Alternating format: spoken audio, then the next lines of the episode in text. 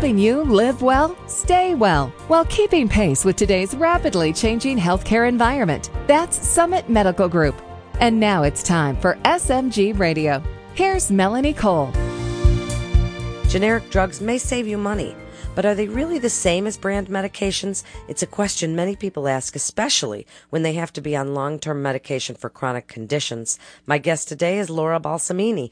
She's the Director of Pharmacy Services for Summit Medical Group. Welcome to the show, Laura. So tell us a little bit about the kind of the inclination of generic drugs or the, you know, how they came about in the first place. Sure. Well, thanks for having me on today, Melanie. So, generic medications really came into the spotlight back in 1984 via the Hatch Waxman Act, which was signed into law and really created greater access for patients to have uh, generic drugs enter the market and greatly expanded access to important life saving drugs, making it more affordable. It generated more than $1.2 trillion in savings to the healthcare system when we look at just a 10 year period between 2003 and 12. And it's benefited the health and well being of innumerable lives since that 1984 law. Wow, that's a lot of money saved. So, why are they cheaper? Okay, so that's a great question. They're cheaper because generic drugs they do not have to undergo the same animal and human clinical studies that brand name drugs have to go through.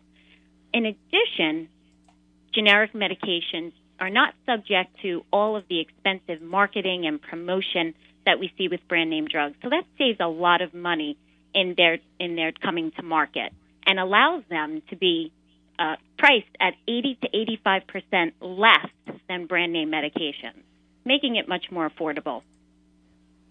So, are they the same quality? And I think this is the question Yeah. everybody wants to know. is there a difference in the products that are used to make them? Is it the same quality or are they really different? That's an excellent question, and I know that's the burning question on so many patients' minds.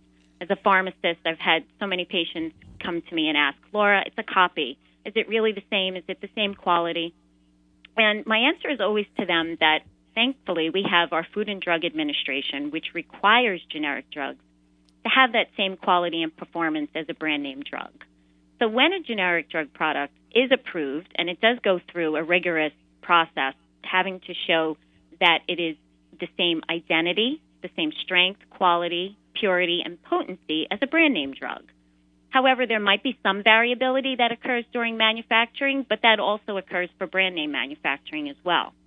And when a drug, whether it be generic or brand, is mass produced, we're going to see some variations in purity and size and strength and other parameters as p- permitted.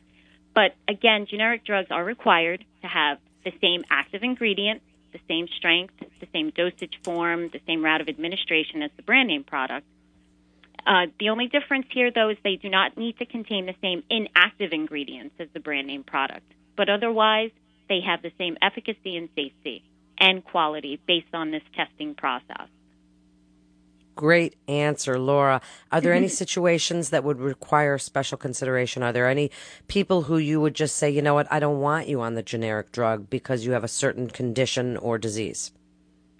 Well, there are a few medications that fall into what we call a narrow therapeutic category, um, index category. And for these medications, we would consider that potentially changing a patient from the brand to the generic may actually impact the therapeutic effect. So, and there really is just maybe five medications that fall into that category. Uh, other than that, we always recommend to patients if a generic is available that we would certainly want them to try it. And the benefit being that, again, it would be 85% less and save the patient a lot of money because there is so many healthcare costs out of pocket for the patient as it is.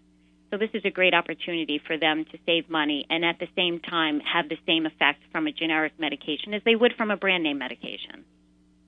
And as you said, the inactive ingredients are what seem to differ, but the active ingredients are pretty much the same. So why do they look so different sometimes? Is it because the fillers, preservatives, things that they do to the medications a little bit differently?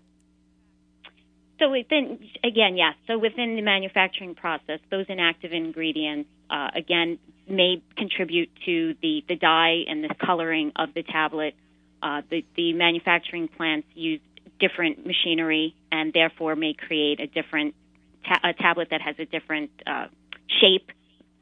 And that's a, question that comes up often from patients. And I always encourage them if you if you, you the medication is looks different, then always ask uh, so that we can confirm and verify that you do have the correct medication because they may be round versus oval or tan versus white, and and there will be those variations, but uh, they can be assured that once you know, especially asking the pharmacist, is this the same medication? They, they can count on getting you know an accurate answer to that. What happens when a brand name goes generic? So if something that we've been used to, Cipro or something along those lines, you know, you've been hearing it, and now all of a sudden your pharmacist gives you the the generic of that. Is there any? Is there? Do you feel confident that now it's gone through whatever it had to go through to become generic now? Yes, and again, any generic that is available to us here in the United States is only available to us because it has gone through the FDA approval process. And when a brand name medication comes off a patent, there is generally a one generic manufacturer that releases the product first, and for the first six months, uh, that will be the only generic available. So again, because of market competition, that pricing, being that it's just one generic manufacturer, will not be that much lower than the brand name drug. So, and it also gives that first six months time to introduce it to patients to that they become aware that there is a generic available for it. Uh, but then after that six month exclusivity of that one generic manufacturer, we'll see increased competition, which further drives the price down. And that's where patients may start to see a different tablet size or shape. But uh, here again, the, the market competition is key to driving the prices down to the healthcare system and the patient's pocket. Is that true for over the counter drugs as well? Uh, over the counter drugs are also subject to the US FDA um, stand, standards as well. And here, the generics that are available over the counter are also under the scrutiny of the FDA. So patients can be assured that they are uh, meeting quality standards through their manufacturing plants by the manufacturers themselves as well. Yeah. So, Laura, why do some people say, I can't take the generic because it doesn't have the same effect on me or it doesn't work as well. And I know that for some medications, seizures or arrhythmias, you know, some of those blood thinners maybe that there are certain reasons that you stick with the brand unless you talk to your doctor. But why do we hear some people say, Oh, I wouldn't take the generic. It doesn't work as well. Or I have a bad reaction to it. Yeah, we do. We hear that often. Uh, and, and here again, it, I have to go back to explaining to patients that these generics, when they are undergoing testing, uh, they they do bioequivalency testing. So what is meant by that is they'll um, test in patients. They'll test.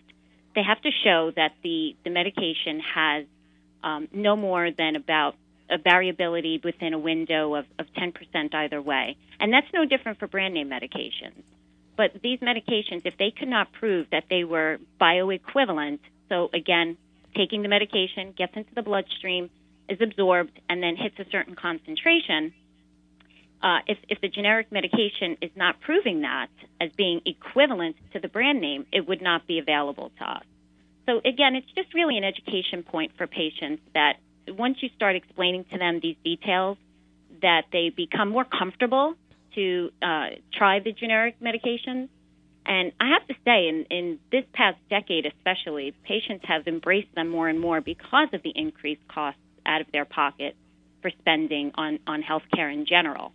And uh, they, I also suggest to them uh, not only to speak with their pharmacist with, to have these conversations, but to their physician as well.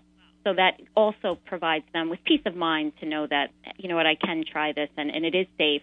And then naturally, if there is some instances where the patient does have um, does have a, a different response on a generic, then absolutely we would revert them back over to the brand name product.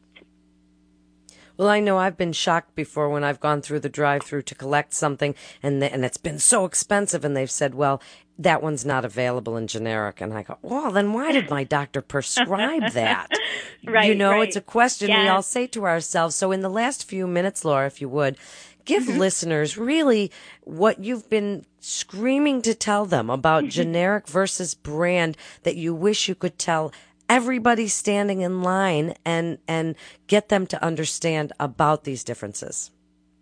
Yeah, I, I hear, I would say, number one, that we have to have trust in the fact that these generic medications have undergone rigorous testing uh, and have proven to be uh, equivalent to brand name products. That there is no need to have this this fear of trying them.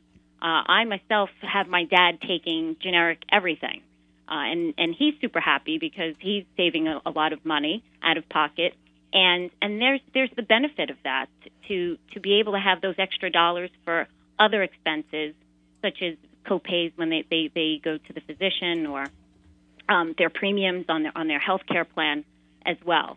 Um, I would also enforce and, and, and suggest to patients that they have the conversations with their pharmacist because the pharmacist is a plethora of information on generic medications. Uh, they know, for example, if something is not available generically, what an alternative might be.